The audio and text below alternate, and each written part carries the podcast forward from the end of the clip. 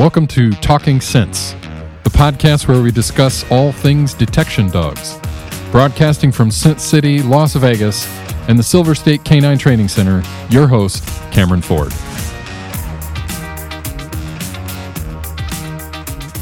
Hello, and welcome to episode 14 of Canines Talking Sense. This episode, I get to sit down and talk with Stacy Barnett. Stacy, for those of you uh, may know her best from uh, her work and her accomplishments within the nose work and AKC scent work worlds. Her and I talk about the experiences she's had in nose work and scent work, her accomplishments, the things that are valuable from her experience from being a high end competitor in this world, as well as her experience as a chemist, which is very helpful when knowing how odor works and how substances uh, react with the environment. We get into all of those things. So, whether you are somebody who competes in nose work or scent work, or you're a professional, there is very good information that uh, she shares in regards to all this on this episode.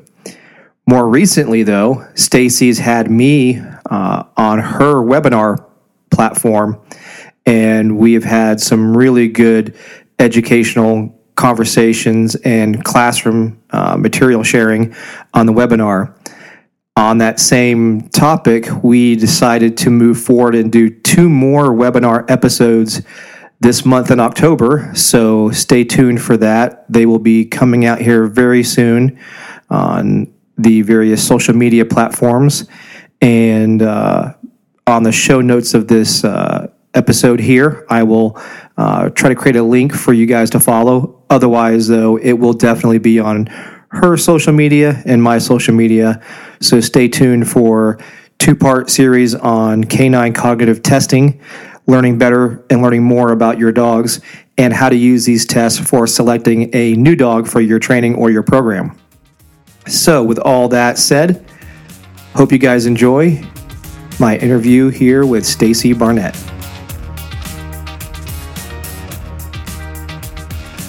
Hello and welcome to this episode of Canines Talking Sense. Today we get to interview and speak and ask questions to Stacy Barnett. Stacy, for those of you that know her, uh, is pretty well known throughout the nose work world and, and some of the professional cycle uh, of dogs as well. But Stacy, welcome to the show. And for those who may not know you already, uh, would you mind giving like a quick background of what you do and yeah, and sure. Hey, um, by the way, thank you, uh, thank you for uh, for having me on your show. I love listening to your podcast. By the way, um, lots, lots of really really awesome information much. and uh, and it, it's it's a it's, it's really you're doing a super job uh, Thank you very much, and and, and you know to add a love fest, uh, and and please describe also what you do with your webinars because I'm a, I'm a big fan of that, and I and it's such a great uh, tool for those that want to learn. And, and you and I have already kind of talked on the side about doing some collaboration on that as well. But with that said, I'll kind of pitch that back over to you and, and add that to your uh, description of uh, your background and where you're at. Well, thank you so much. Um, yeah, I, uh, I, I founded uh, Sensibilities Nosework, and um, I'm also a, an instructor at Fenzi Dog Sports Academy. Um, and you know, basically, I'm I'm a competitor. I'm a trainer. Um, this is this is you know my full time gig. I teach uh, webinars. Um, I go. I teach seminars. Most of most of my teaching. I don't. I don't do local classes anymore, but um, you know, most of my stuff is online, uh, except for my in-person seminars, and those I teach um, both uh, nat- both in North America and in uh, and I've been to Europe, um, you know, uh, quite a bit. So, okay. um, start, starting to teach over there as well. Um, basically, though, I just love the sport, and uh, my background, uh, educational background, is chemical engineering, which actually fits really, really well. Yeah. Um, I'm, I'm, actually using it for the first time in my life, kind of and with dogs, no less. Uh, yeah, exactly, exactly. What better, what better way, you know? Absolutely. So, uh, yeah, yeah, but it, it's a lot of fun. It's a lot of fun. But you know, my, my passion is really getting education out there uh, about uh, what I consider to be uh, the very best sport um, out there for dogs, mm-hmm. Um, and and just seeing you know the the changes in my own dogs and the changes in other dogs um, to, to, me it's it's just so inspiring and it, it's like this this you, you, almost get to step into a different dimension when oh, yeah. um, when you're doing detection type of work and um, just you know being able to see you know the dog painting the picture in terms of what what's going on. And and I'm just fascinated. You know I'm, I'm a learner mm-hmm. by uh, you know I, I, I love to learn. So it, this is the best sport for that. Without a doubt. And and there's and and you can probably test this and, and speak on your experience on this, but it's it's evolving so much these days. What we thought we knew about detection dogs, both the yeah. dog aspect and then the uh, chemical side of it when it comes to odor and things like that.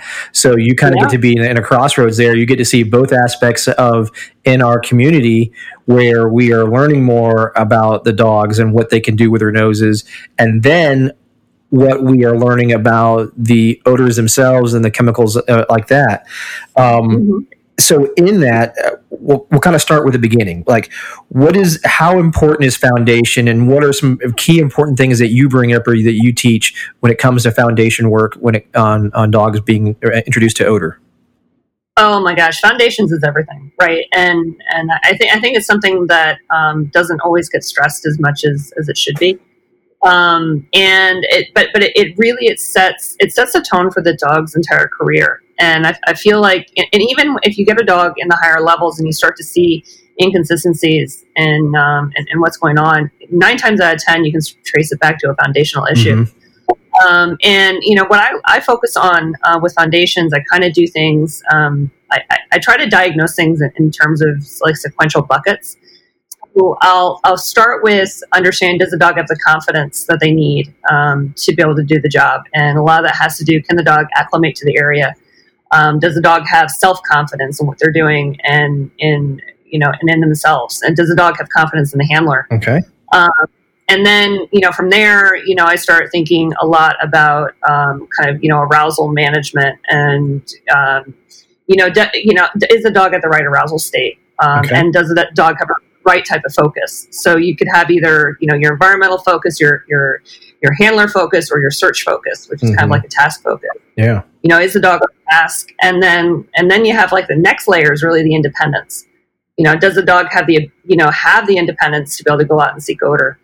And when you kind of layer all those things on, it, it just kind of starts to bring together this, this, a little bit of a wrapper uh, that that helps to support the dog as they move up the levels. Mm-hmm. Uh, and but so so often what I see is that people they see a symptom and so they assume their problem is a symptom. Correct. And they try to solve the symptom. And they don't look at what are the foundational issues that that are causing that symptom to happen.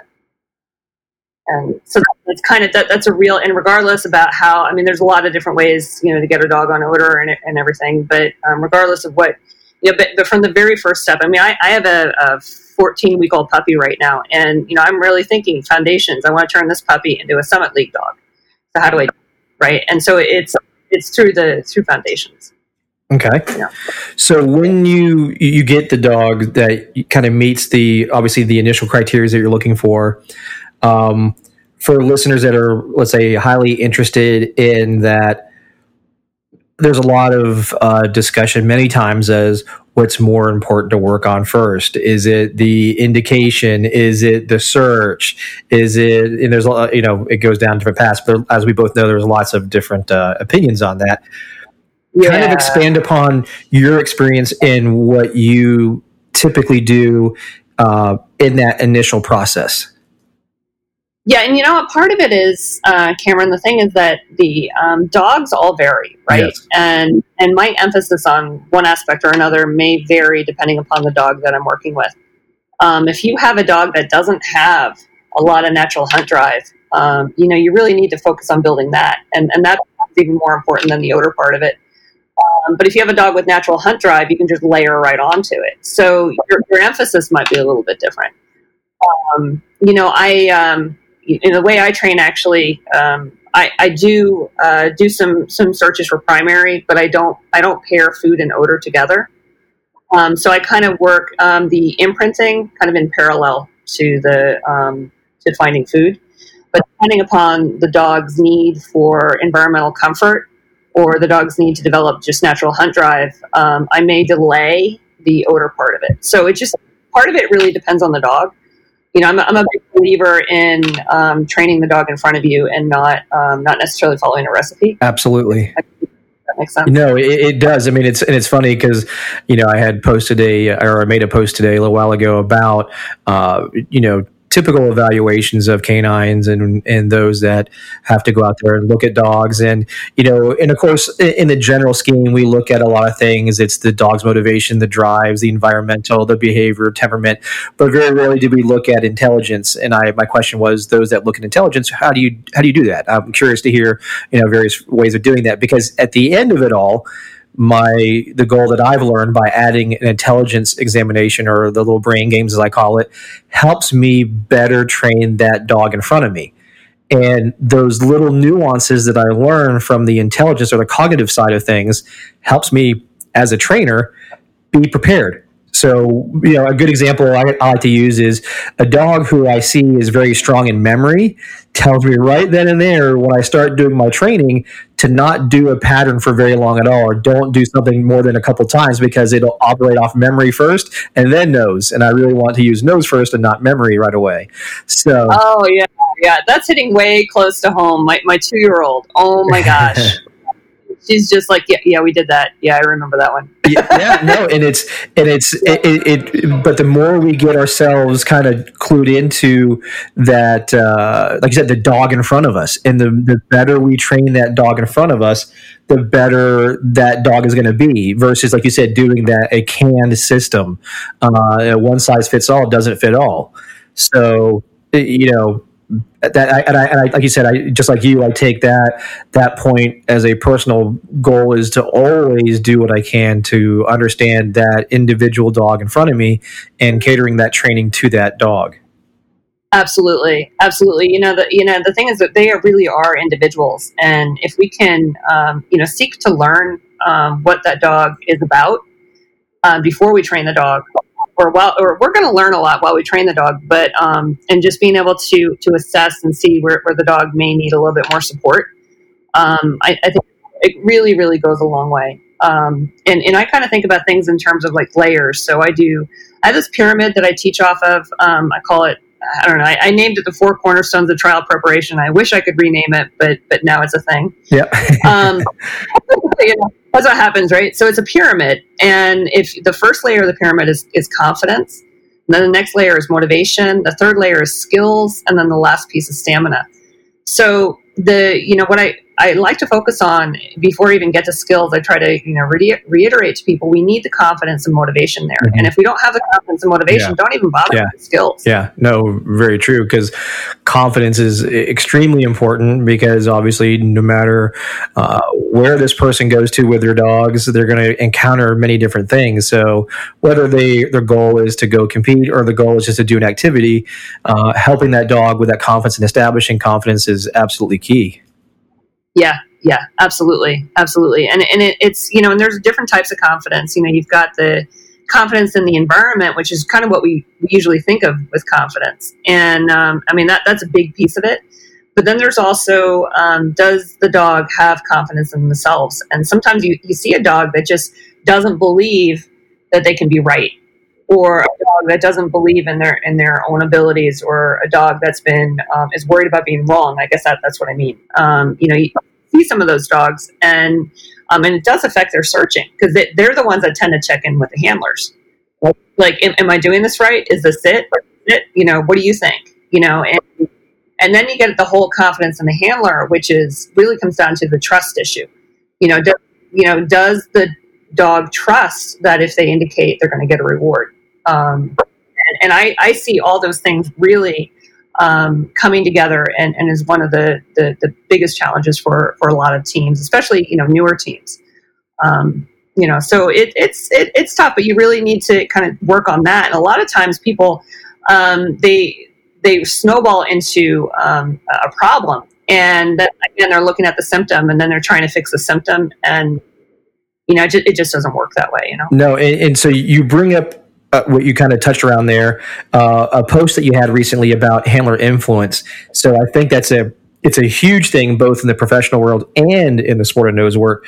So, if you don't mind, expand upon that post, talk about it a little bit, what you've seen, what you've learned, things like that. Yeah, you know, it's it was a, a lot about um, the the balance between uh, kind of like independence and and handler, and like how, how much should a handler be involved from like uh, and what I mean involved, I mean like um, more asserting themselves. Um, the handler should always be involved, right? You should always be present in the search, but um, there's there's an aspect I think people try to jump into kind of asserting themselves into a search um, a little bit too soon, and and then you end up with basically you know you kind of cap where the dog can do uh, what the dog can do because once you start getting into um, these larger search areas and tighter times, it, it's just not um, it's just not feasible uh, to you know to to try to get through it with direction. So so you have to, but in order to get to the point where you can adequately use it, you have to you have to have that independence first. And, and I think it's finding that balance. And I think a lot of times when people they realize, yes, now I need to do a shift into making sure that you know we cover the search area in um, in more of a logical flow um, you know, then I think you start to get a handler that uh, over directs. It's kind of they swing the pendulum a little too far, you know, and, and that's when things that the wheels fall off the bus. Yep. No, it's it's so again, kind of going to that cognitive research I've done. The the things that we looked at were how much do dogs use us for inference or information, and the thing that I pass on, moving that into the detection aspect, is if you just like you said if you put yourself into that learning equation early on you've taught that dog to rely on you for information versus relying on the environment. Doesn't mean you can't undo it but that initial phase of learning you've created a outlet for the dog to go well i'm struggling or i'm stressed or what have you. I'm going to go here because this has worked before. And and it is so hard for handlers and trainers to have patience. So when we see a dog struggling to learn or making a mistake, of course, our natural instinct is, oh, we got to jump in and fix it or help. And so often, more times than not, that becomes a bigger problem than what it was by letting the dog do something. In, a, a, a, quote I use all the time, and I've seen it in various uh, nosework lectures as well. Um, in the absence of you doing something, your dog will do something. So allow your dog the opportunity to to try and make mistakes. Making mistakes is still learning, but absolutely, it's so absolutely. hard for us to have our patience and and allow the dog that that ability. And in some cases, like you talked about, uh, addressing the symptom, not the problem. Maybe the problem was there was too many variables in the beginning, and there wasn't and it wasn't easy enough to find the right answer. So as this dog struggled because maybe too many variables existed or any number of other things, but we jumped in, and like I said, by jumping in causes that issue. Yeah, and I think a lot of times, sometimes, um, you know, especially if we're working on our own, or you know, we set a hide, and it's so easy to assume that the hide is actually findable. So, and I think this happens a lot where people will set a hide and not realize it's a really challenging hide that may be too challenging for that dog, or maybe the odor is not available because of the, the airflow. So then, you know, the dog struggles, so they try to help the dog. And then the dog is saying, Well, I don't know where this is, but, you know, you have a nose too. What do you think? Uh huh.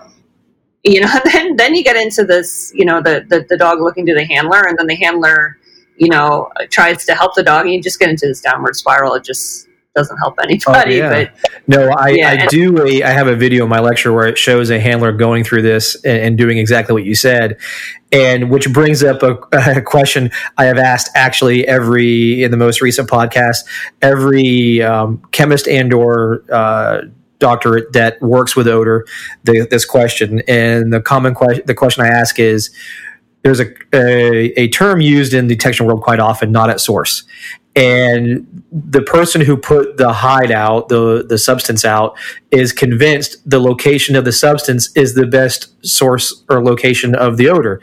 And chemistry tells us that's not always correct. There it, there will be a better location further down x amount of feet away based on any number of different factors wind time temperature those kind of things. But as a handler or a trainer, well, I put it right here. So it's right there. If the dog alerts anywhere else, it's fringing and it's wrong. and exactly. and we're and we are so wrong to assume that.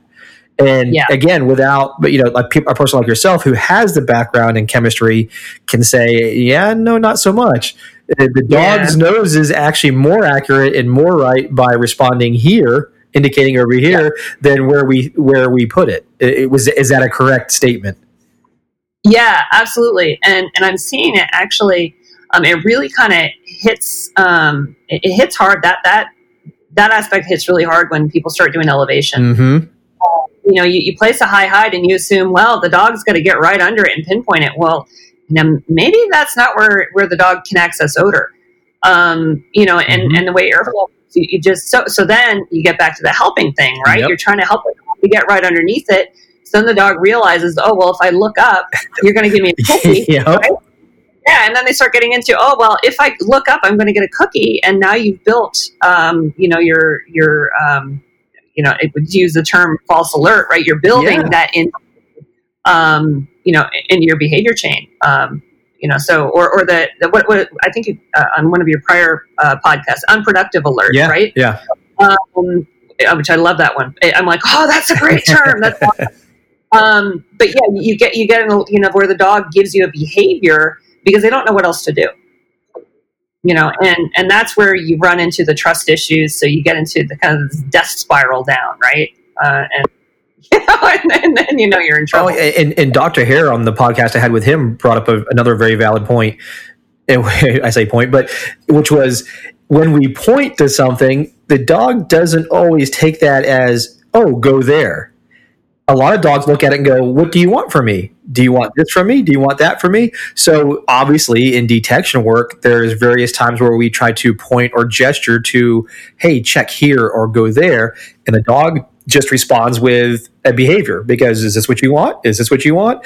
And then, of course, as we keep moving our bodies or using body pressure at times to kind of move the dog towards the area we believe or where the odor is at, the dog's like, oh, okay, I'll just keep doing these things and you do those things and this is all part of the cycle. And okay, you'll say the word alert and then I get my treat. Exactly. Yeah. So, it, it, and it's, it, like you said, it's such a, it, happens all too often where, you know, it, we react and then the dog reacts. And, it, and, and another saying I like to use is it's not your job to convince the dog there's odor there. It's the dog's job to convince you there's odor there. But way too often we spend time trying to convince dog there's odor here or do this for me. Yeah. Yeah. And you know, if, if I'm training a dog and my dog is saying, I can't find something, I mean, mm-hmm. the worst thing in the world I can do as a trainer is to say, is, is to not believe that and, and not, um, not respect that, that sure. comment from the dog right? Because at that point, then I start to assert myself, and and we're just not going to uh, to get a lot of education there. No, um, you know, the dogs have to problem solve to learn. Yes, you know they, they can't they're i mean yeah they're they're born i like to say that you know dogs are kind of born as like harvard graduates in olfactory science or right they're all they're all like they have harvard degrees in olfaction when they're born but they turn into like nasa rocket scientists right um, through through training and, and through um, you know the being you know really you know setting setting appropriate hides for them. Um, you know, so they need that education, right? They need those those puzzles. They need um, they need well placed hides. Mm-hmm. And there's and to to all this point that we're making for listeners, there is no other animal on the planet that is better at reading us and reading our communicative gestures. So even monkeys, chimpanzees, bonobos, ones that genetically are close related to us, do not have the skill set a dog does in reading our communicative intentions. So if we come into something and we think we know the answer and we communicate that as such, the dog's like, okay, I'll just read you. Yeah, they're, they're going to listen. You know, the, the thing mm-hmm. is, we are communicating 100% of the time. Mm-hmm. And dogs are communicating 100% of the time. And so it comes down to the dogs are listening to us, and we have to be we have to be aware of what we are communicating um, because it's going to influence the dog. And the dog, um, you know, and we also have to be aware of what the dog's communicating. Mm-hmm. And sometimes the dog just basically say, "There's nothing here." Yep. You know, and and it, I feel like if I were to say, but no, there is, that's Uh-huh. almost me. I, I kind of almost think of it almost like an ego issue Sure. because what me thinking I know more than the dog, um, but I don't. You know, I don't have that nose, and if my dog says it's not there, you know, it's not available. Oh yeah, and, and like you said, and I see it on the professional side of things. Unfortunately, more times than not, where the ego of the handler drives the equation, or the the biased thinking of the handler affects the outcome of the search, and and we have to take all those things aside. And no matter what it is, whether we are in sport or whether we're in professional aspect, we have to let the dog do its job. We have to, like you said, we're still a team. I still will go in and make presentations as needed. I will still ensure the dog checks areas as my job is to interpret that dog. But at the same time, I have to trust the dog to do its job. And if I lack that trust, then maybe we aren't ready to be doing whether it's a trial or whether it's a search of a vehicle for probable cause or a explosive search someplace. If I doubt or I have a high level of doubt when the dog performs its work, I have to question whether I should be doing whatever it is I'm doing with that dog and go back to addressing that, whatever is causing that doubt. Exactly, exactly, and that's where the foundations come, right? Absolutely. Yeah, it, it's it, yeah, especially with trialing. I mean, I don't, I you know, that's that's where my experience is is on the competitive side. But um, you know, if the dog, you, you really have to make sure that the dog can do the job, um, and if, if you're um, and, and you have to be able to, uh, you know, the dog's got to be able to do the job and do it well. I think it's not just enough to say, oh, you know, my dog knows Birch, and then just go into a trial and just assume that that you're going to be able to, you know, to and everything, and, and it's not good for the dog's long term development. You know, so you know, but, but yeah, it's it, it, a lot of it has to do with you know, the I think you know to your point, the trust, right, and um, and you have to. The dog also has to trust. They have to trust you. They have to trust themselves. Oh yeah, because I've watched whether it be a competitor or uh, a, a, a, new handler who's now certified and on the road. Those first searches, whether you go into a trial, it's the first time you've done a trial, or you get your first call to a service call to deploy your dog. All you do is hold that leash and go, "Please don't screw me now. Let's go." And all you can do is let that let that dog work. And it's such a it's so tough because when you're in those training settings, you feel like you have your training wheels on. And when you're you are out on your own or you're in that trial and that judge has got the clipboard or you're on that traffic stop and it's you by yourself or there's other officers watching going, Oh, let's see this new team work. You you're like, oh and that and as we know, back to that communication process, that dog feels those nerves in us. And then, of course, we're doing stuff we never typically do when we're in training and we're we're, we're being squirrely yeah. or what have you. And then, like heads, you know. Yep. And then we're like, like, "Dang it, dog! You messed that up." Well, no, maybe we did some things too. So. It, it's amazing, actually. I mean, especially if you can with trials. It was really cool. Is a lot of times they have a videographer, and uh, being able to see, you know, if you make a mistake in a in a trial, to be able to go back and see what happened because a lot of times it just you know maybe you just decelerated at the wrong spot and and the big one that i've been seeing a lot lately um, and, and, this by the way is not restricted to north america which i, I think is kind of interesting um, is and it goes back to the, the direction versus independence. It's almost it's kind of uncanny. It's like all of a sudden the dog is about to give a change of behavior and the handler redirects him somewhere else. I see that so often. And and I, have seen them in some of my own videos where you know because I you know you know I'm looking at my video going oh boy I shouldn't have done that you know and and it's just helping me to realize um, how the the dog is really really relying on the communication right versus no no no I got this um, and it's to depend a little bit on the dog you know um, I look at my two year old who's a lot more independently naturally independent than than, than my older guy but you know, it, it, it's really fascinating. But that that I see that as a big trend. That is a big trend, and and it's not um or a trend. I don't know if I'm using the word trend right. Um, although I, I do feel like I see an, a little bit of an increase in that. So, what's some other?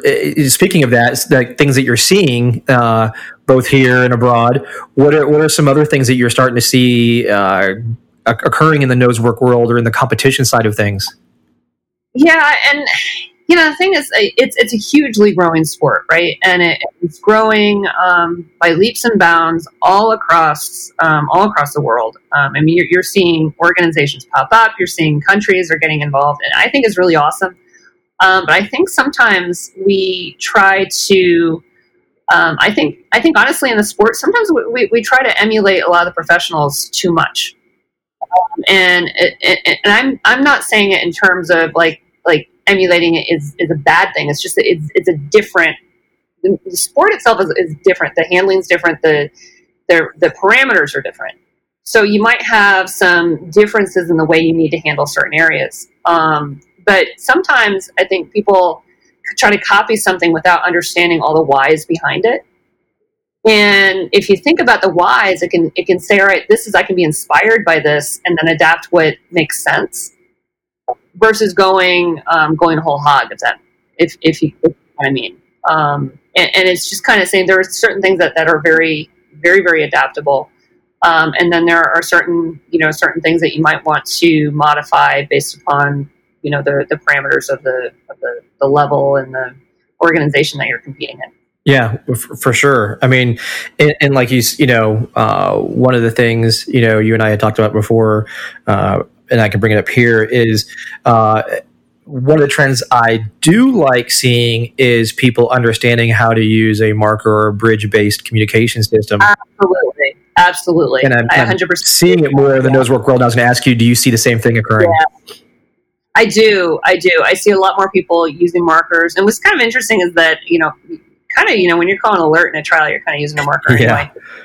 Absolutely. But uh, yeah, yeah. You know, the, the, thing is, dogs understand that they're smart. Um, no, I, I, do see a lot of that, and I, I train with markers myself. Um, I tend to use a verbal marker. Um, I know I know you use more of a like a clicker. I, I right? use no, I use both. I, in fact, I used uh, verbal marker probably the most uh, until more recently when I had freedom because with the yeah. Navy SEAL dog program, I knew you know as much as I would want to use a clicker initially. Uh, obviously, that wasn't a piece of equipment that those guys could have on them all the time. So having a verbal marker, I knew they weren't going to forget it in a, in a, in a training bag someplace, or they weren't going to leave it in their locker or what have you, right? So they always had that there. So and even with that, we learned the trials and tribulations of a verbal marker for us, which was we initially started using the word yes, and of course unfortunately, we would use that all the time when we talk and hung out and had dogs around us, this, that, and the other. So then we started using the word free, and that was uh, very useful for us. And that was just a piece of evolution that we went through on there. And like I tell everybody, as long as you use what you use and it is consistent in that manner, that's the most important part. I totally get and understand the mechanical device, and there's I've had great conversations with with other uh, very well educated trainers, and I totally get the use of you know mechanical device is a sense it's always consistent, it sounds the same, so on and so forth, and I agree. And the unique aspect to it, which I've seen both on the cognitive cognitive side of things and just in general, where when it's me saying a word, there's that connection of me to it. Where it, when I use a device, a clicker or a whistle, the it, the dogs do differentiate. Oh, that device did it, not necessarily you, but you know so it's unique and I, I, both work i have zero problem using either or and i do use both actually i mean i start off with a clicker and then most times i phase to uh, a word that i use and again for the for the reason that, for the practical reasons for me um, or the ones i'm training in the professional aspect. But even the ones i've worked with on nose work i tell them hey you know because some of them as, as we both know come from other sporting programs where they've already used a clicker. So oh yeah yeah. And, and you know and, and, like i said i teach at fenzi dog sports academy. It's a, it's a positive reinforcement based um, academy. And you know, I, am a, I'm a clicker trainer from from the beginning. Um, and you know so so yeah i feel good about the timing um, I think sometimes uh, when, when, you get very, very new students, um, the clicker can be a, slightly problematic uh, if you click the wrong thing consistently. You know, if you get an errant click here or there, I mean, yeah, not the end of the world, but yeah, you're right. Yeah, but you got to pay attention sometimes. yeah, and then you get a lot of um, with uh, with nose work. You get a lot of dogs that are crossing over from other sports, so you get that can be very, very operant who but they're focused but they're used to um, the click meaning of behavior so you can end up with a dog starting to give you some really superstitious behavior sure very good point which is you know the other the other challenge there, which so it's one reason why I tend to use a verbal marker, um, especially when I teach folks. And also the other reason why I tend to use a verbal marker is I think it can be very difficult to be. We can um, imply a level of precision that isn't necessarily um, feasible, if that makes sense. Like it, like in terms of if a dog's pinpointing it, well, you can get a dog that starts saying, well, well, how about a little bit to the right? How about a little bit to the left? Right? And it, but the answer is that it doesn't really matter. So then I think you can um, create some, um, again, you know, some you can create some issues, I think. Um, and I think that's just kind of the, the, downside of it. But on the positive side is very, very clear. Yes. So and, the, you know, it, and back to that handler influence thing that we were talking about earlier, it helps reduce a, a lot of that handler uh, influence or seeking handler for information because if the dog is clear on the task that I do, I do this, and then this happens, then I get my reward. Versus constantly looking to you. Are you reaching in your pouch now? Are you moving this way? Are you, you know, all the different things that they're problem solving with to to figure that out.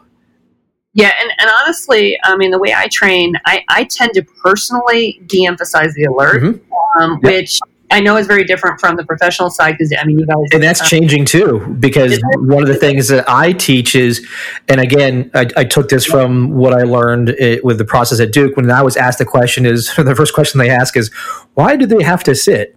And, and, of course, there was no you know reason why. Yeah. It was what the industry used and stuck with, and there's very good you know validations for it. I fully agree, but at the end of the day, the guidance that the professional side goes with is what the Supreme Court says we have to do. So, in general, all that says is a readable alert by the handler, and then that has kind of evolved to say a readable alert is a demonstrative change in behavior that even a layman can see oh. and say and say yeah. A dog did something here. Yeah, well, that, that's the difference, right? That that layman part of yeah. it. Yeah, and, and, and it even says layman, i.e., judge and jury, says wow. that can look at this and say the dog did something there. So whether it's scratching or barking or standing still yeah. or whatever, um, that that's that's relevant, and that, and that is a readable alert by the handler. So, of course, on the professional side, back in the day, we painted ourselves into a corner of the dog must sit, and there's even been policies written where the dog must sit, or certifications that state the dog must sit, and, and that has gone away too. But there's still some out there that have that. So, what happens is the lawyers look at it and say, oh, I watched a video from your body camera or your patrol car camera, and nowhere did I see your dog sit, but yet you said there was an alert here. And of course, many handlers can say, well, my dog changed behavior. This happened, this happened. There wasn't an ability to for the dog to sit, but I knew by the dog's behavior, it alerted or indicated to the substance was or the odor of the substance was present. So the so it, it, many times, and I ask handlers all the time, if your dog doesn't sit, does that mean you can't tell there's something there? You wouldn't call an alert, and they're like, no, I would definitely call. It. Yeah, and we so we get that. So what I what I bring to what I bring up to them is think about it in this way: by reinforcing what the dog does naturally at the source of stimulus, the odor, reinforcing that creates a dog that does that only when that's present. You don't have a command to make that happen. The dog does this when there's odor there, and you are able to always articulate that much better. And a lot of times, the dog's natural behavior is focusing in. So it's a focused response to wherever that odor's at. Yeah, and, and more, more demonstrative. Yes, absolutely.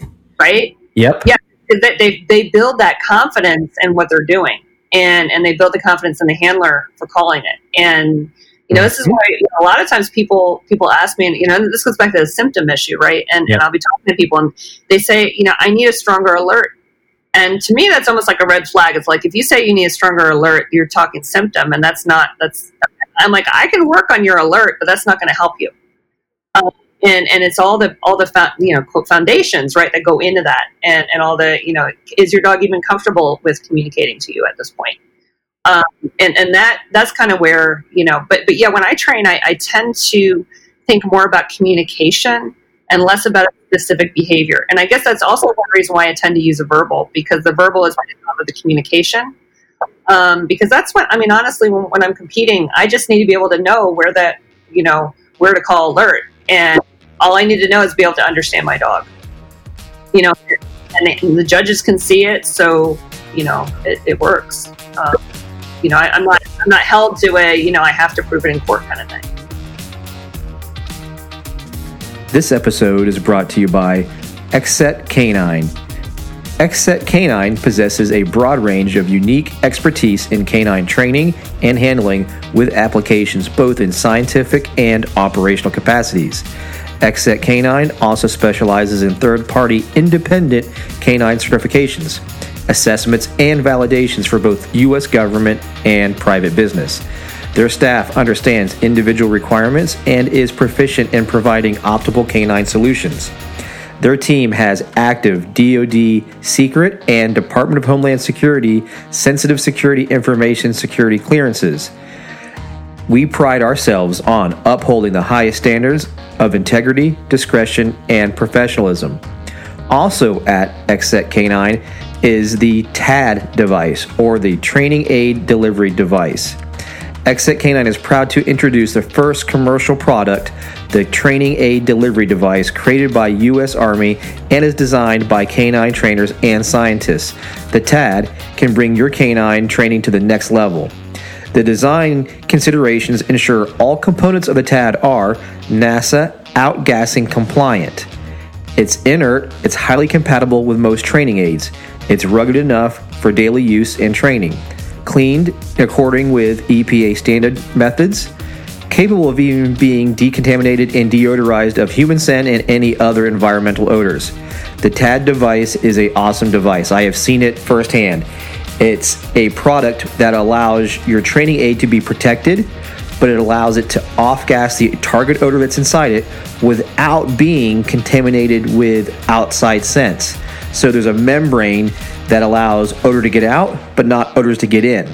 So I can tell you firsthand by seeing it, this is a great device. This is a great company. If you get a chance, go visit their website, Xset Canine. That is spelled www E X C E T K, the number nine, dot com. Again, www.excetek, number nine, dot com. The website will also be listed in our show notes and also in our social media feed. Are you looking for some new dog toys? Well, USA Canine Dog Toys, or also known as Soda Pup Dog Toys, are some of the best dog toys out there. They're a US based company. Everything's made and manufactured here in the United States. These toys range in all different types of, uh, of ways to play with your dog or your dog to be engaged. They have toys that dispense treats, they have toys designed for chewing.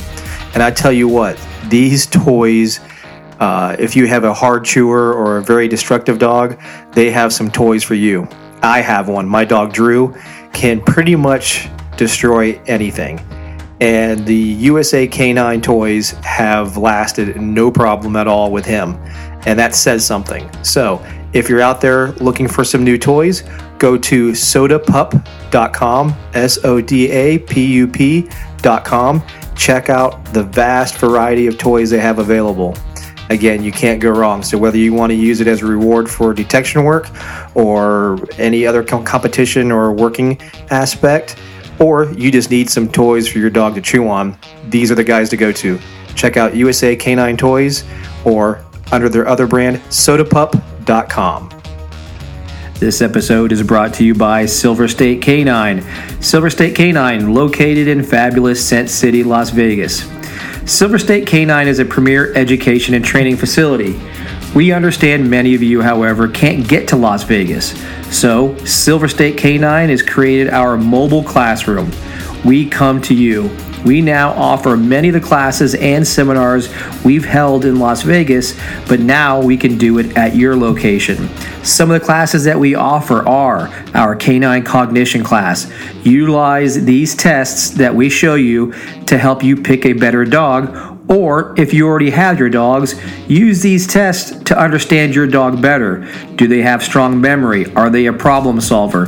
This information is vital to help you train your dog better. We also offer our detection through cognition class. If you're a detection dog handler, whether it be professional and or nose work, this class is a must.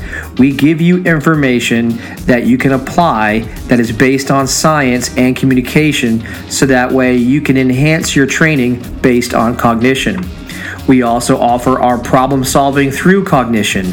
Again, taking these cognitive tests, applying them to your training will help you problem solve some of the many common issues that are out there. In addition to that, we have our Science of Odor class. We also have our Explosive Identification and Safety class. For anybody, whether you're a sport enthusiast or you're professional, we have our search strategy classes.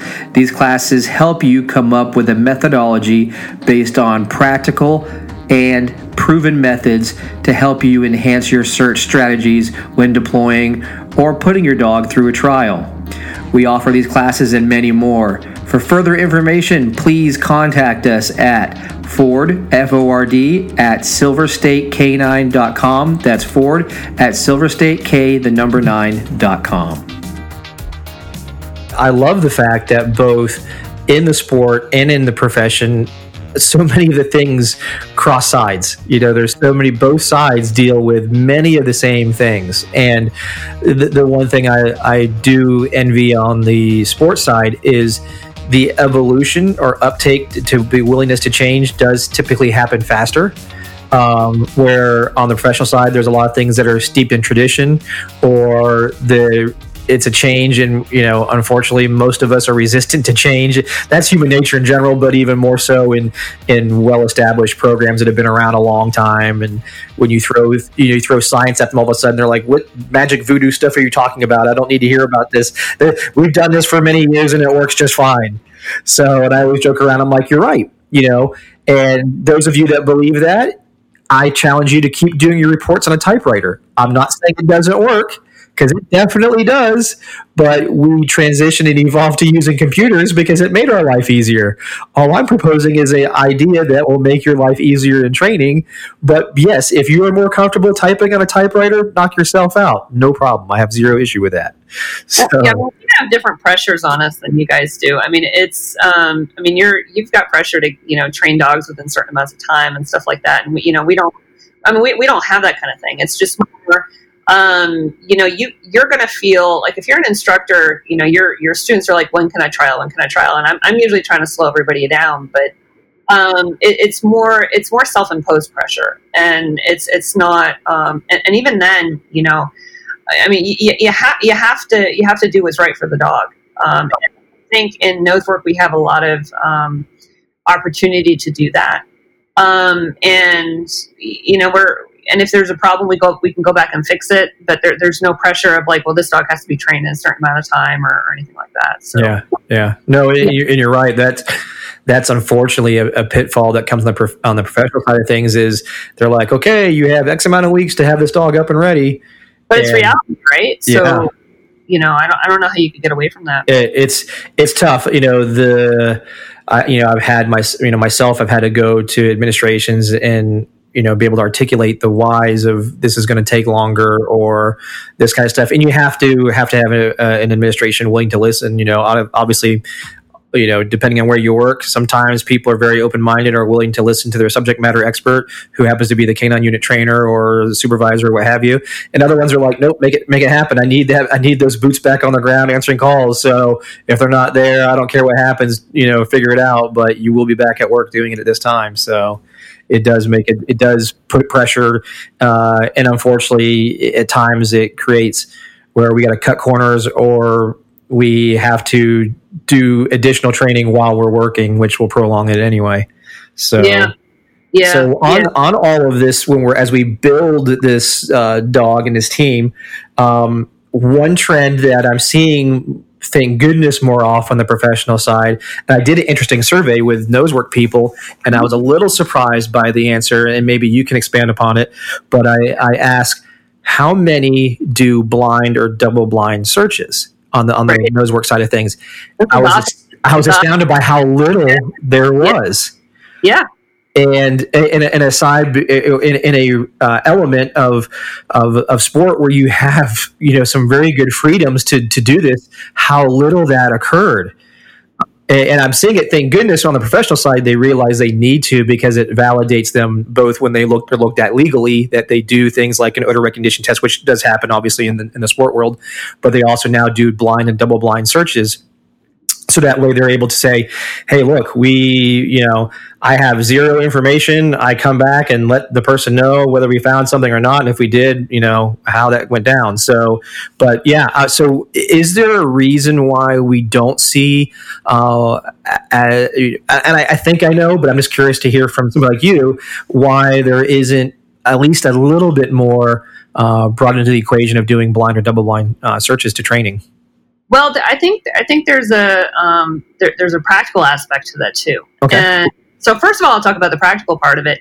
Uh, a lot of us don't have other people to train with. Okay, good point. So, or if or if we're in a class, we want to be able to practice, and so we're on our own. Um, so being able to set a hide and actually run the dog on the hide without influencing the dog is, is a real skill. Um, and I, th- I, think it's an important skill because it also teaches you um, if you if you can observe right you can observe how you influence a dog. I'm a huge proponent of video everything. You know i, I video all my all my searches when i when i, I was just going to ask that. That was another question i have so i'm glad you brought that up. Go on with that yeah i totally i totally I video everything because i also want to see um, how, how am i influencing my dog is my dog is the focus shifting anything toward me if I'm to the right, is my dog listening to me and listening to my communication? You know, things like that. Um, or am I, um, you know, how much pressure am, am, I putting on the dog physically, um, just in terms of location, like pressure? Um, different things like that I'm paying attention to. I also um, I video everything also because I want to see. It's the dog that educates me about odor. Um, I mean, I can have the, you know, I've got some of the, you know, yeah, the, the technical stuff behind, you know, with the fluid flow mechanics and everything, but, but really, you don't really learn until you watch the dog. And, um, you know, but, but in, far, in terms of blind, um, there are a lot, there are some challenges with, with doing blind hides. And I see it as, um, in, in one case, it can be a cause of a lot of trust issues.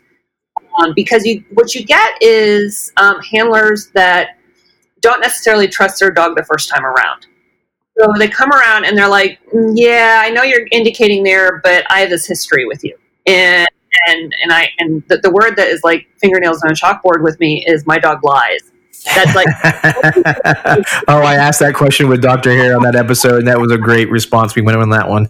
oh, oh, I hate that one. That, that that's like my biggest pet peeve is my dog lies, and I'm like, well, no, your your dog does what it's reinforced to. Yep. And and you know, you don't have to have intent to lie. So exactly, there's no intent. My dog yeah. does go, hey, let's see if I can play on my handler this time you know, but they get and they've got this history because they may have had false alerts and, and trials or even false alerts in training and it gets into the handler's head. So the handler stops believing in the dog. And so then yep. the, the, dog indicates, and the dog says, Oh, I guess we're not finding this hide today. I guess uh-huh. this is uh-huh. what you want. This isn't what you're looking for. And so they move on. Yeah. Um, and then you end up with this cycle. And then you end up with a trust cycle. Um, yep. You know, so that is kind of, at that point, I usually tell people stop the blind hides because you need to build that history of the dog going to the hide and getting a reward. Yeah, no, I totally agree with that. If they if they're not there, don't go to that next level where you're doing blind or double blind if you don't even have the trust aspect to begin with, for sure. Yeah, yeah, but I, I think sometimes um, you know we we have to be careful as nosework instructors to not allow that to happen as people are searching in front of us. Yeah and and I think sometimes um, it's very it's hard sometimes when you're teaching you know uh, you know in a class situation where you're trying to give the person the benefit of you know this is your time your educational time in front of me. And and sometimes you know if they feel like it, you tell them well, well that was it they're like well I wanted to figure it out myself. And mm-hmm. so you, you kind of get into this kind of thing that, that that's not real helpful um, no, so, yeah, so yeah. It, can, it can spiral, like you're saying, pretty quick if they're not ready to be there. And it, it goes back to that thing of wanting to push themselves too quick uh, when there's still some other foundation things that have to be built before you get there. But you, you would say that those that are ready, that is something that they should be doing as part of their yeah. program? Yeah. Oh, yeah. Yeah. Yeah. I, you know, and, you know, as, as much as you feasibly can. Yeah. Um, and, and I think the importance of doing blind hides actually increases as you go up the levels. Yeah, absolutely. Mostly, and I think I mean you guys you guys deal with unknown number of hides. It's not like oh, you're going to on a bus and say, "Oh well, you know, just so you know, there's three hides of yeah. out there," and you find them all. You know, I don't think that's what happens. No. I mean, that's not what happens. And if it does, it shouldn't be happening. So if you're listening, and you do that. Don't do that so much. right. So I think, but when you get into a situation where you don't know how many hides are, you know, that's where you know having that blind experience is helpful because, um, but you have to have the the the education before you get to that point. Yep. And that Yep. education is all about observation. Absolutely. And, and then I, I add to this because those that have attended some of the seminars I do with Pete Stevens and Elliot Zibley, we've done, I get known as the guy that puts nothing out. and, and what, and what I do is I always challenge them because they're so used to finding something in almost every room they go to. So for me, I do the opposite to them is I put like, if they have, let's say six rooms with me, there might be one hideout, maybe Oh. two. And I love it. oh, they and and then they they initially get concerned when they hit like room two or three. They haven't found anything yet. They start having that pucker factor, like oh, I have to missed something by now. Where we can't go two rooms and not find anything. My dog won't search anymore. And then they what they realize by the end, they're like. My dog searched even better than I expected, and um, and the point I try to make, depending on the dog, of course, is nothing teaches hunting better than hunting. And if I put tons of hides out within a small space, am I really teaching hunting at all? I'm just teaching keep walking around and you'll stumble into odor. and you know it's fun and it's reinforcing but but the, the other thing is and it kind of just build on this is searching in the absence of odor you actually there's so much information that your dog is communicating to you and what happens is, is when people are trying to learn how to clear areas and initially i think i think go, they go in they're so used to always finding a hide they look for they kind of ignore everything before the change of behavior. So then, they go into an area that has no odor and they're looking for a lack of a, of a change of behavior versus the behavior that the dog is giving them, telling them that there's nothing there to begin with. Well, well, it's funny because I bring that up at times. I've said you guys are so good at reading your dog when there's something there that you guys don't know how to read your dog when they tell you there's nothing there. Yeah. And we'll and we'll do simple scenarios where they can see whether it be container searches or what have you, and there's nothing out. And you'll quickly see the dogs want to go someplace else because they're like, "There's nothing here. I need to go someplace else to find something." Yeah. and they and they missed some of those cues that the dogs quickly told them. And what's amazing, so I, I'll give I'll do an experiment. I, I'll, I'll discuss an experiment I did to some professional handlers, uh, and I did something similar to nose work. But the professional side was I had two areas. The first area they come to, I told them just search the area as you normally do. You know, you can do on or off leash, however you want to do it. Um, and, and of course, most officers opted to do it off leash because the area was was big enough, but not you know horribly big and not too small. So the dog Okay. would run through the space very quickly, and we're pretty much like nothing here. So the handler would you know put the put their dog on leash and then kind of make sure the dogs checked a few other areas that they didn't check. And one area in particular that was pretty obvious spot to check was a big wooden crate, and on that crate was dog saliva and human odor. So no, no target odor, but two other things that are commonly found for a dog when there is target substance there. So anyway, a lot of dogs would sniff extra, but then they would want to move on. That handler would see that and want to come back to area. You know, they would continue on, but then they would find their way back to that box and want to check it again. Um, the the good handlers that would trust their dogs would kind of be like, "Huh, that's weird, nothing there." And then I would ask them, "Do you have something or not have something?" And you know, I'd have some handlers tell me, um, "Well, they're showing me some indication there." And the joke I always make is, "You're either pregnant or not pregnant. You can't be kind of pregnant." and and Andy Wyman, if you're listening, yes, I stole your line. So the uh, but they will want to always kind of give like, well, maybe kind of, or or in the nose work world, I'll hear them say alert, and I'm like, alert shouldn't end in a question mark, Right. or or, or say clear, you know. And uh, Yeah. so, so the funny part was, so when I introduced him to the next search area where odor was present, almost every dog found it within Oh. eight to fifteen seconds.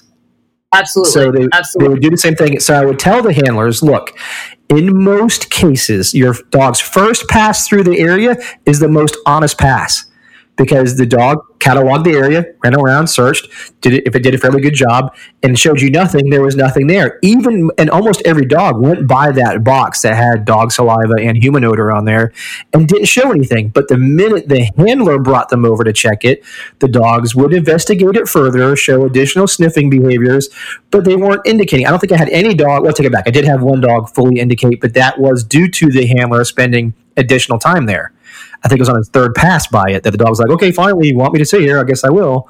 Exactly. But- there's no other interesting odor, so it has to be this one. Yeah. So, yeah. And, and I wanted them to see because when they went to the next area where there was odor present, the dogs I mean, immediately either it narrowed it down to this specific area or they had full on alerted. So it gave them a good contrast comparison look at doing that. So on the nosework side, I've done things that are similar where I've had rooms and I've let the handlers just kind of I'll tell you know I, I play I do since I live in Vegas we come up with games like you know dice roll detection where you roll dice and you pick a number and that number has a scenario for you to do. Or I do detection dog roulette where I have like three areas set up and you know whatever whatever one you pick you run. So, so two areas have no odor one area does.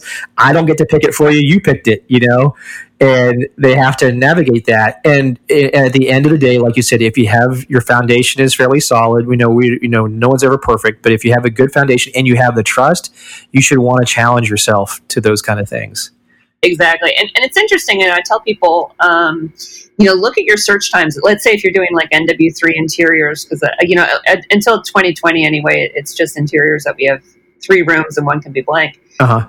Um, and you'll find if you look at the time you take in a blank area versus your other your other search areas, um, it's way longer typically with, with a lot of teams. Sure. Like, oh well, you know, why'd you spend you know two and a half minutes searching this one and forty five seconds searching one with odor? You know, it, it, if your dog tells you there's nothing there, you know, don't don't try to manufacture something because you know sometimes we you know we think we try to think for the judge, right? Well, you know that looks kind of like a cool spot to put a hide. Mm-hmm. So yeah, oh, yeah. yeah that's pretty common. That's human nature. So, since you have the science and chemistry side with you, what are some common misconceptions that you hear frequently when it comes to substance and odor and, and things that people, uh, you know, believe or think they know? Or I always joke around, you wish you had scent goggles kind of concept. Oh, yeah. You know, the, the thing is, I think people sometimes forget the whole hot air rises, cool air falls kind of thing. Um, I see I see that a lot, and and they're just kind of a, uh, assuming, um, you know, it, it, it's they're assuming it's going to do one thing, and and they're not realizing that that or or or you could be inside and they're like or or outside they're like well there's no breeze. And i'm like oh there's still air movement you know so, so it's you know people are you know they, they kind of think about what we you're thinking with your eyes um and and then and then you can um, kind of overlay like your thought on what I call it human precision. You know, human precision says uh, this is where the hide is, so therefore, you know, th- this is what I'm going to accept from you, and and and that that that'll give you all kinds of training issues. Oh, without a doubt. I mean, is and and another thing I've, I've, talked about with some of the chemists before, and it's always been on the professional aspect, but I see this a lot on the uh, nosework side of things too, is how, uh, you know, for example, I've gone to various nosework seminars or competitions or, or just, just having people out doing training, and they'll have all their substances in like one case. And and I know the uh, NACSW has is very particular about you know even this type of strain that they're using for their birch or their anise clove. So if you store things together, you are kind of creating uh, some potential things to deal with. Uh, what would be your recommendation for people that are um, that do go out and get their own uh, training sets to work with? How would you recommend that they uh, store them or keep them, or what should they do? Well, you know, you always want to err on this on the side of odor hygiene, right? And and I I think um, I mean obviously I mean you know glass jars you know stay away from plastic. Um, plastics are really really bad thing when it comes to odor. It may it may it may look airtight and it may you know you can put your sandwich in it and your sandwich is going to stay fresh, um, but uh, you know you put odor in there. You know the thing is dogs don't need holes to smell it. You know and. Uh-uh. Uh, yeah, you know, so no, it's so, and then you take a bag and you and you pull it to open, you push it to close. You're you're constantly wearing yeah. down that that that mechanism of the seal anyway.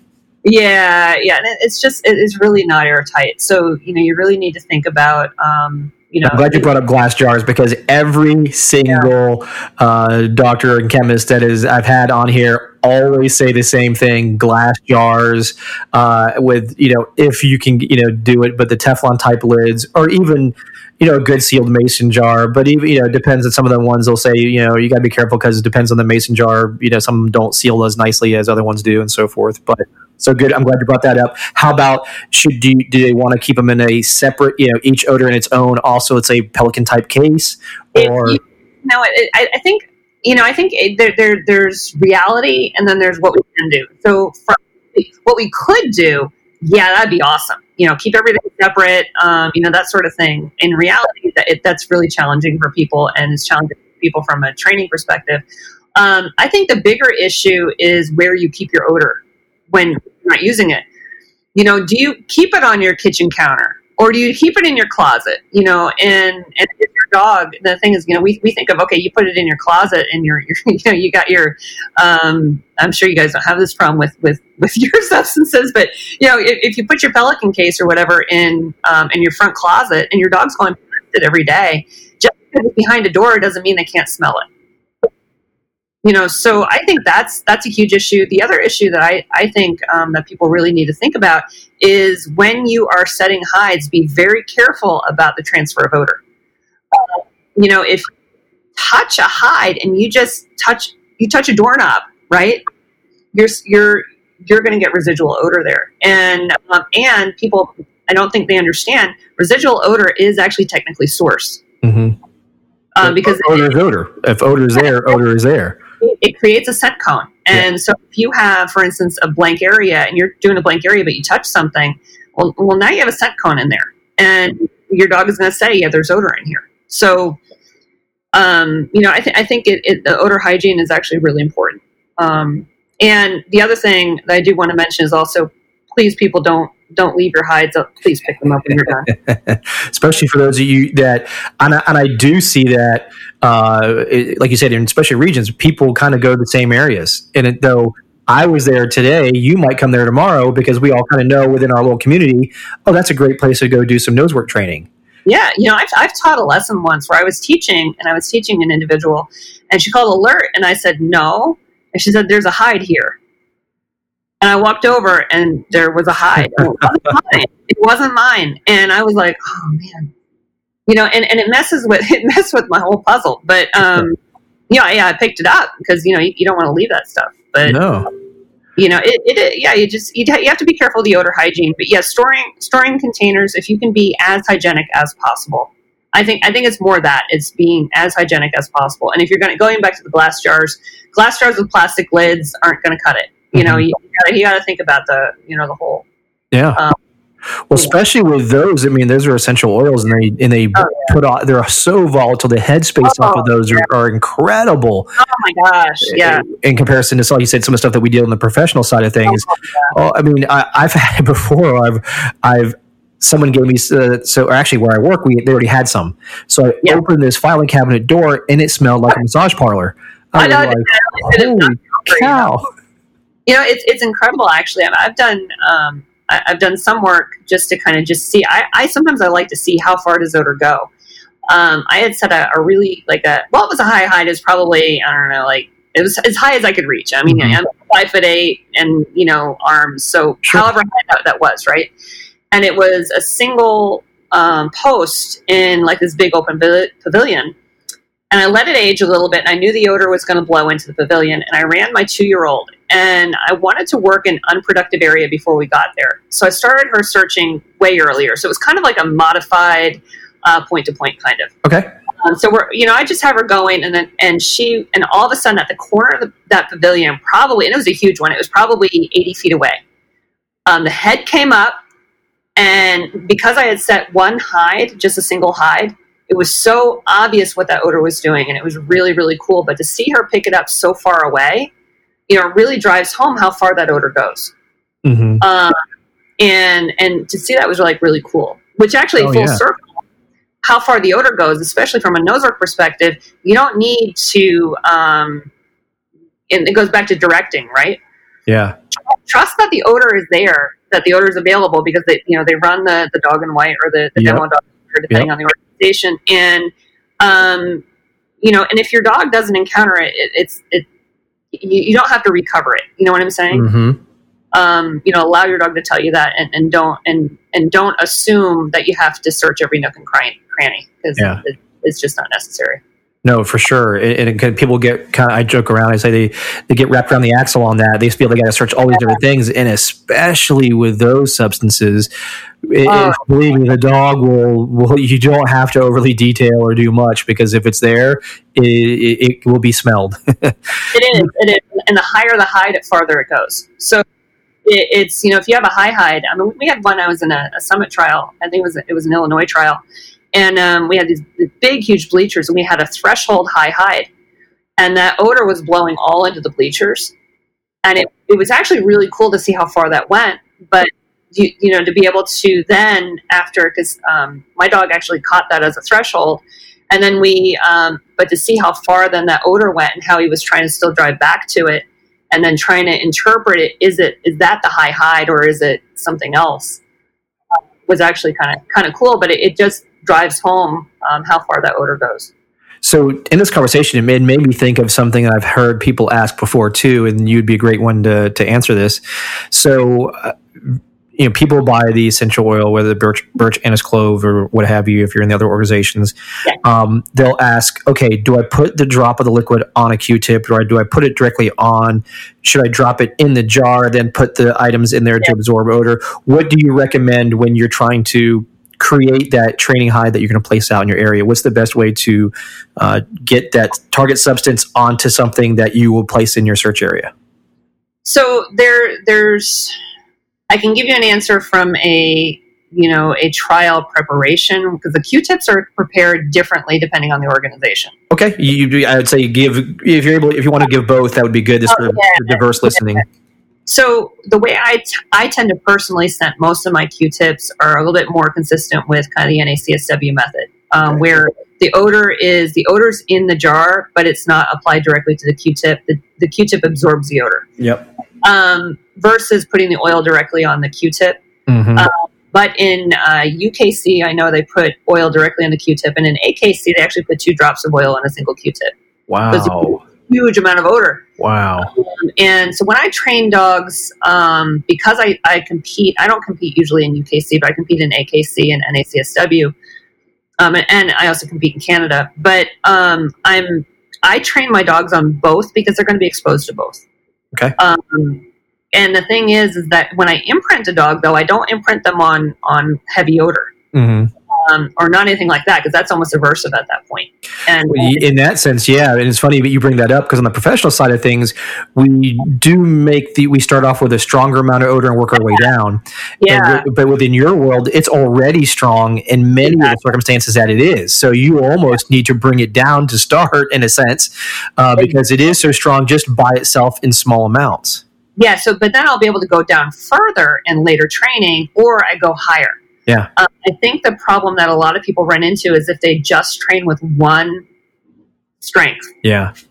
and um, because they're like, oh well, I only train in AKC and it's two drops of oil, so they're training. I mean, granted, it's going to vary. Two drops is two drops, but um, you're, you know, you're you're, you're still talking a, a large amount of odor. Yeah. And the problem is, is if you don't train also on light odor, the Mhm. dog's not going to catch those high hides. The dog's not going to catch the inaccessibles because they're going to say, yeah, well, that doesn't count because what I'm looking for is that stronger odor. Well, only that, if you're dog number 60 in the trial, Yeah. it's that scent picture that exists is totally different than dogs 1 through 20. Oh yeah. Oh yeah. I mean, it can it can vary dog to dog, right? I mean, we, we Mhm. were um, I was competing in Colorado. Um, I, I, our elevation was like seventy seven hundred feet. Which is a you can- other aspect to consider when you're dealing with odor is elevation and atmosphere. Exactly, exactly. And the, so and the barometric pressure was going up and down. Uh-huh. Um, so we saw um, even in exteriors. I mean, I saw some weird things happen with with odor. Um, And I mean, I, of course, I was competing, so I just saw my own dog. But you know, I was hearing after the trial how how other people did, and and the the judge. Um, who, who was talking a lot about the barometric pressure. It was really interesting because he said it was going up and down.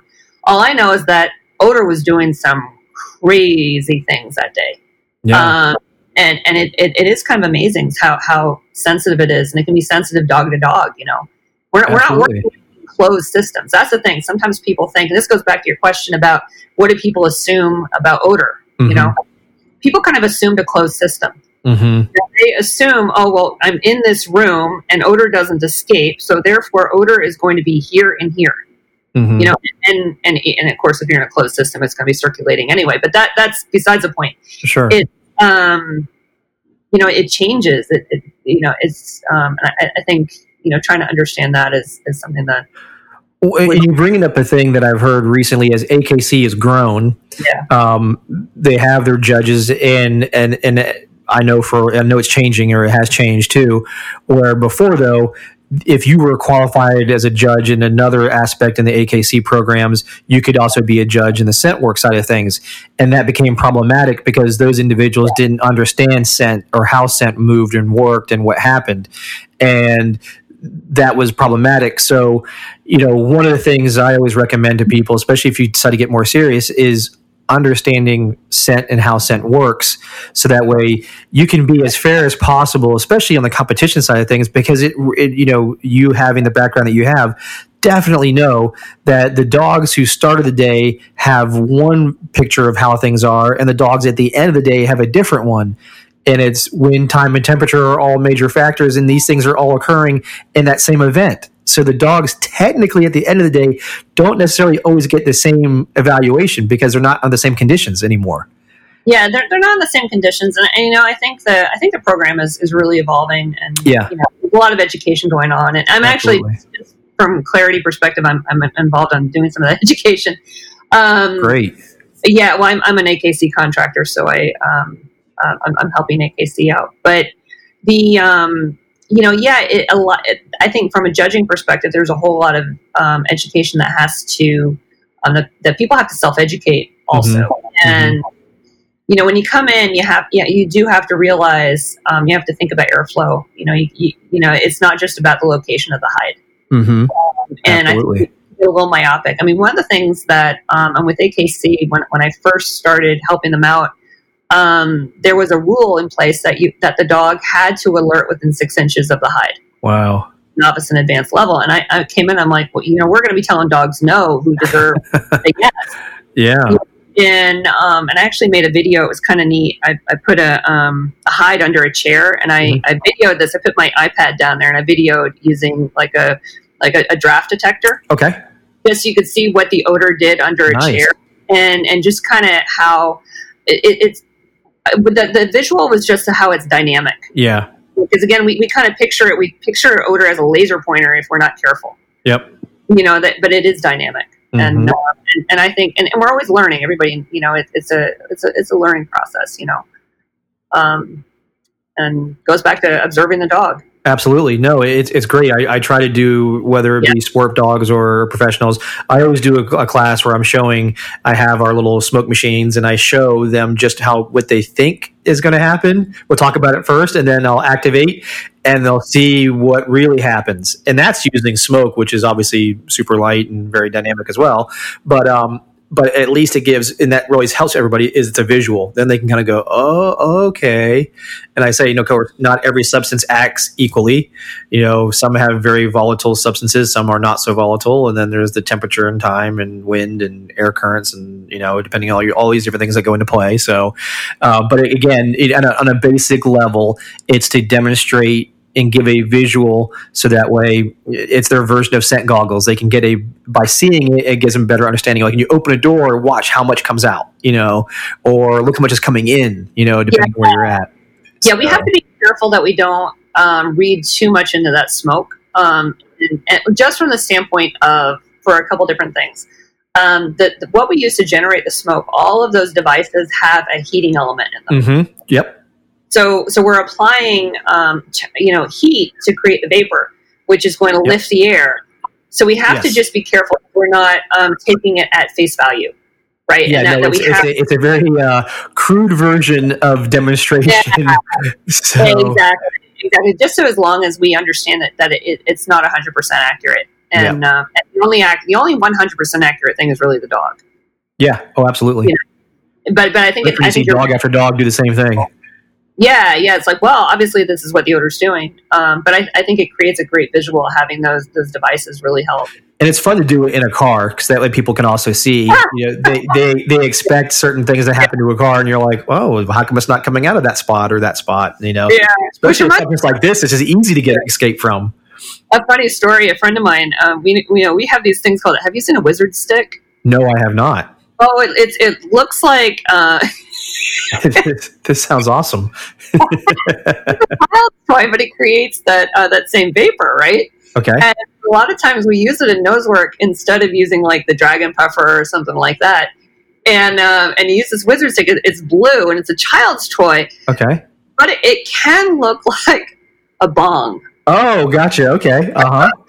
So I had a friend of mine, and she was testing it out, and she was sitting in her van and testing it out in, in the in the van, and um, she did it. Like I get the cop was like knocking on her window. That's Wow. awesome. I have to look that thing up. Yeah, it's called a wizard stick.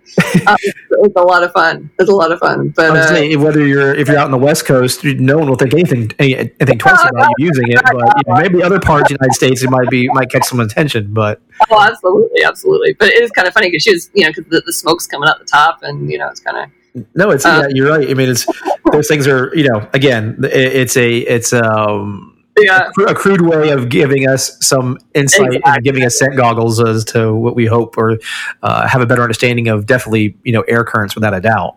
Yeah, yeah, yeah. It was, you know, if you can understand, because the other thing about understanding air currents is if you're having a problem in training, um, you have to ask yourself: is it a training problem or is it a hide placement problem? And I, I would almost, if you are setting a hide that's at the appropriate challenge level for your dog, and your dog can't find it, it's a hide issue.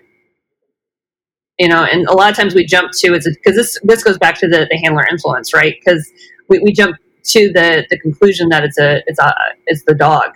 Uh, the dog can't find it. Well, you know, maybe it's not findable. Well, you bring up a point that I, I I talk about a lot on my professional lectures is in the on the professional side, everything is documented by weight. Oh, my training aid was 28 grams or it was one pound. And I quickly show them that weight really has nothing to do with how that item is putting out odor. It's surface area. And I'll, and I'll give the example. I have like a little vial of vinegar, and I'll say, okay, this little plastic vial has vinegar in it. Let me know when you smell it. As I bring it to, closer to the nose, they can smell it. And it could be like five inches away or what have you. So I'll pour that same uh, vial out on the table, and within seconds, everybody within eight, 10 feet can smell it. And I say, okay, what changed? Because the weight didn't change. I just poured out what was in the container onto the, onto the table. And I show them surface area. So, like you said, hide placement. So, when uh, some of these trainers will put out their training aids, they put them out in certain ways. And in certain ways, it creates more surface area. In other ways, there's less surface area. So on some days, see their dog nail it from 10 feet away. And then another day, the dog has to be like on top of it. And then they, they question all these things about the dog. And I let them know, well, did you look at the training hide and how you set it up? Because you may have allowed for more surface area or less surface area. And then the set time was the same. And that is not going to be the same way that that odor is going to work. So you have to be very aware and understand surface area, and if, especially when you're doing a new dog, use it to your advantage. Yeah, You know, Yeah. and then as you get more proficient, challenge it, give less surface area or, or, or deeper depth or any number of different things that we can come up with. But first, understand surface area is what is reacting with the environment that is creating the molecules that become the odor Yeah. that your dog's looking for. So now think of it in terms of the residual. If you touch a hide and you touch something, Uh huh. right? If you touch a hide and you grab a um, a doorknob, that whole the whole doorknob's hot, right? Yep. So your your that that area that you touch is actually a larger surface area than your original, Yeah. Exactly. right? Yep.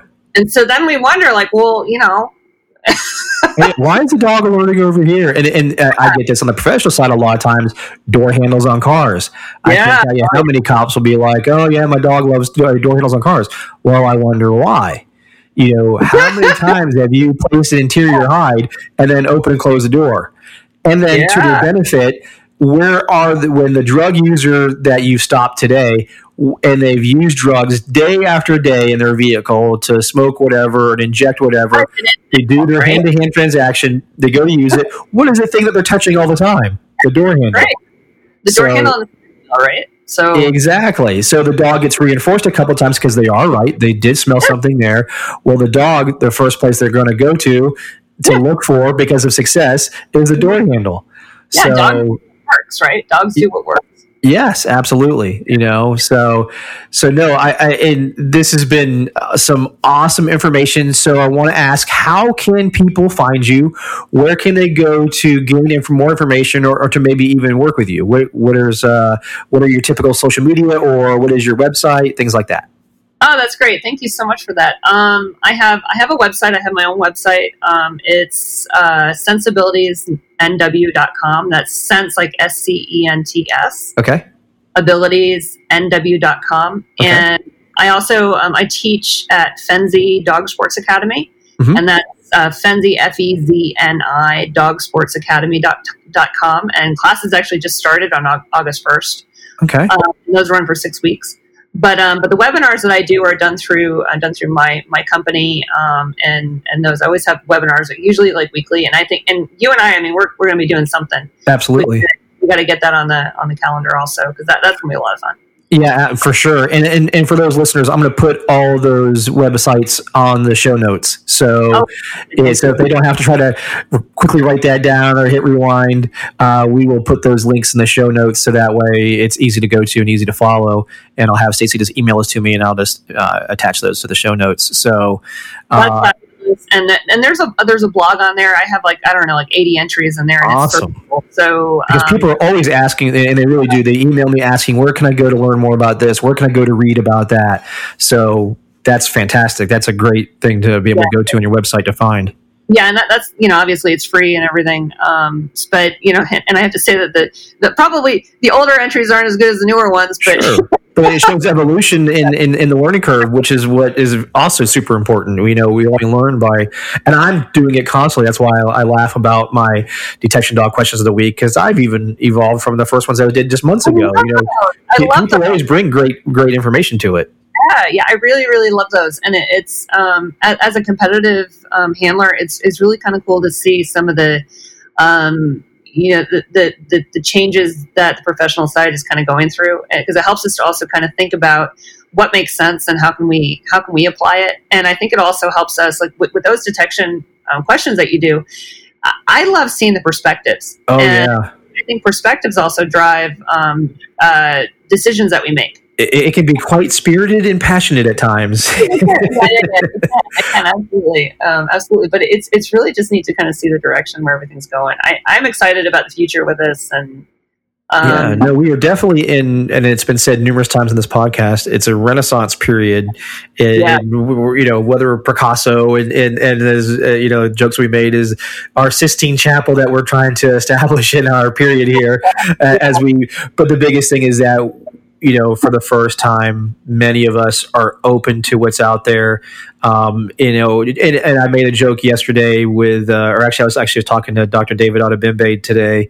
Um, you know, it validated he he not that he needed it, not that he wanted it, and anything else, but we we did some research, and it came out that this the manufactured training aids that he has do match really well with pure form of substance. So oh, that was oh. no, nothing that he you know in his mind he was like, I already know this. You guys are wasting your time, and I was like, Yeah, I get it, but still, you know it's informative for us no matter what to, to learn those things. But the there's so many things within the detection dog industry that is kind of just based on tradition. And now that we are using the the science out there even the scientists themselves, there's that old joke that the only thing two trainers agree on is a third trainer's messed up. Well, just the same thing happens in science. The only two things I've seen scientists agree on is that the third scientist has a flawed study. So, yeah. so I get it. We, we, we, you know, Uh, and I always tell everybody, and I've repeated this before in the podcast, is there's and in my questions of the week kind of thing that I put out there, despite the passion and the noise that happens, there's there'll be the far right side, the far left side as far as the arguments go. But there's always, always a consistent theme, no matter what. There's always something that stands out.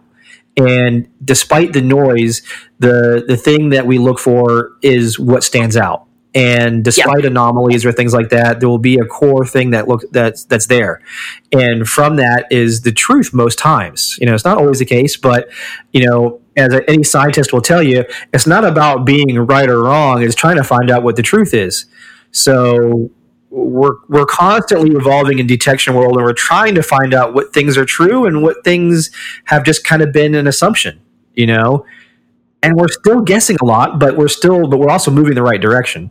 I, I, think so, and I think we're doing the same thing in, in, the sports side. And you know, for me, I just you know, I, I, I just want to say, what how how can I help this dog? Mm-hmm. Um, and there's and, and people are going to come at things from different different directions, and I, I, think that's great actually. But as long as long as we are respecting the dog, yeah, and and we're we're respecting the sport, um, and you know, it's a sport on my side, but yeah. respecting what the what the dog can do, um, then does it 100% matter? I'm not so sure. Yeah. Um, you You're right because and, and, a lot of people do bring that up, and it's a valid point. They're like, "Hey, I just work with that dog," and I and I don't disagree. I, I think that's important. I also, to, for me, feel it's equally important to can we learn more? What can we take uh, as as we are delving deeper into understanding dogs? Can we apply something that and we've all seen it. We talked about earlier, applying the marker training. Is, is, there things that we can apply that make communication easier and more beneficial to the dog, or in general, on the legal side of things, create more reliability? You know, and, and that at the end of the day is is a, a, common goal that we all have. You know, we all want, and whether you do it by feel and by your experience, which are highly valuable, or you do it by learning and reading through research and getting collecting data and things like that we all have we all share a common goal so. Yeah yeah and, and it's just really um, you have to it's and I and I think a good trainer learns how to adapt. So you know you, you start to you realize okay there, there's a lot of really good stuff here but and you see a lot of dogs and you you start to see there there's different flavors. And and the more you can experience and the more you can observe the you know the better you can try to figure out those flavors Absolutely. Absolutely. Well, again, I thank you so much for your time and coming on here and expanding. And like you said, we'll be doing more collaborations through the webinars. And, uh, and I, I, know I'll have you on here again and we'll expand and, and talk about some of the things that, that, have happened between this episode and the next one we do. So I appreciate your time. Thank you very much for coming on. Thank you so much. This has really been a blast. I've really enjoyed it. So, um, and, and I'm looking forward to, to chatting with you again. Absolutely. Listeners, thank you for tuning in. And until the next time, we'll talk to you then. Well, that concludes this episode of Canines Talking Sense. I hope everybody enjoyed my conversation there with Stacy and you were able to take something from it, whether you're a competitor in nose work or you're a professional. All of these things uh, that we talk about can overlap in various ways. So, again, uh, I'm really hopeful that you, as a listener, are able to take away something from episodes like this where there is good crossover information. With that said, I really, really appreciate everybody's emails, uh, social media contact, where you've let me know the uh, what you've taken from these episodes. You've enjoyed these conversations that I've had with the various guests. Um, we've got some good ones coming up the next episode itself is going to be another really good one. Uh, it's going to be my interview with Dr. Paola Prada, now Paola Tiedemann. She's newly married. Uh, we go into pseudo versus real and the results of research that was done that gives us a better and more clear answer as to what we should use, how we should use it, and things like that you guys will definitely uh, want to stay tuned for that one. It is one that's been on everybody's radar for quite some time, so you'll definitely enjoy it. Again, easiest way to reach me with questions, comments, or suggestions is Ford, F O R D, at silverstateK9.com. Ford at silverstatek, the number 9.com. Please let me know uh, any questions you have. Also, I am going to be out and mobile a whole lot more this year coming up in 2020. So if you're interested in having me out to do a seminar, uh, contact me. We will pick out some dates, figure out what works best. Um, I want to be able to do more than just share the information via a podcast or a webinar. Uh, many of us learn even better when we get to do things in a practical aspect or hands on learning. So I want to do that a whole lot more in 2020. So whether you come out to Silver State in Las Vegas or I come to you, we can make that happen. So just email me, ask me questions, and we will try to get something set up. So, with all that said, I hope everybody enjoyed the episode, and we'll catch you on the next one. This episode is brought to you by the Sensible Canine, making sense of scent work. The Sensible Canine is owned and operated by Pete Stevens. Pete Stevens has a vast experience in detection dogs, and myself and Elliot Zibley were the first three uh, three bald guys everybody remembers us as working together, uh, putting out various seminars under Sensible Canine, and it has since grown to what it is today and keeps Pete pretty busy. Sensible Canine is uh, a education and workshop based uh, business. Pete goes to your area, or you come out to Southern California and go through various types of seminars where we focus on the skill sets needed.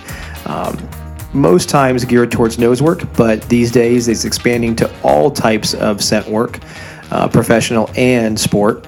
So look up uh, The Sensible Canine.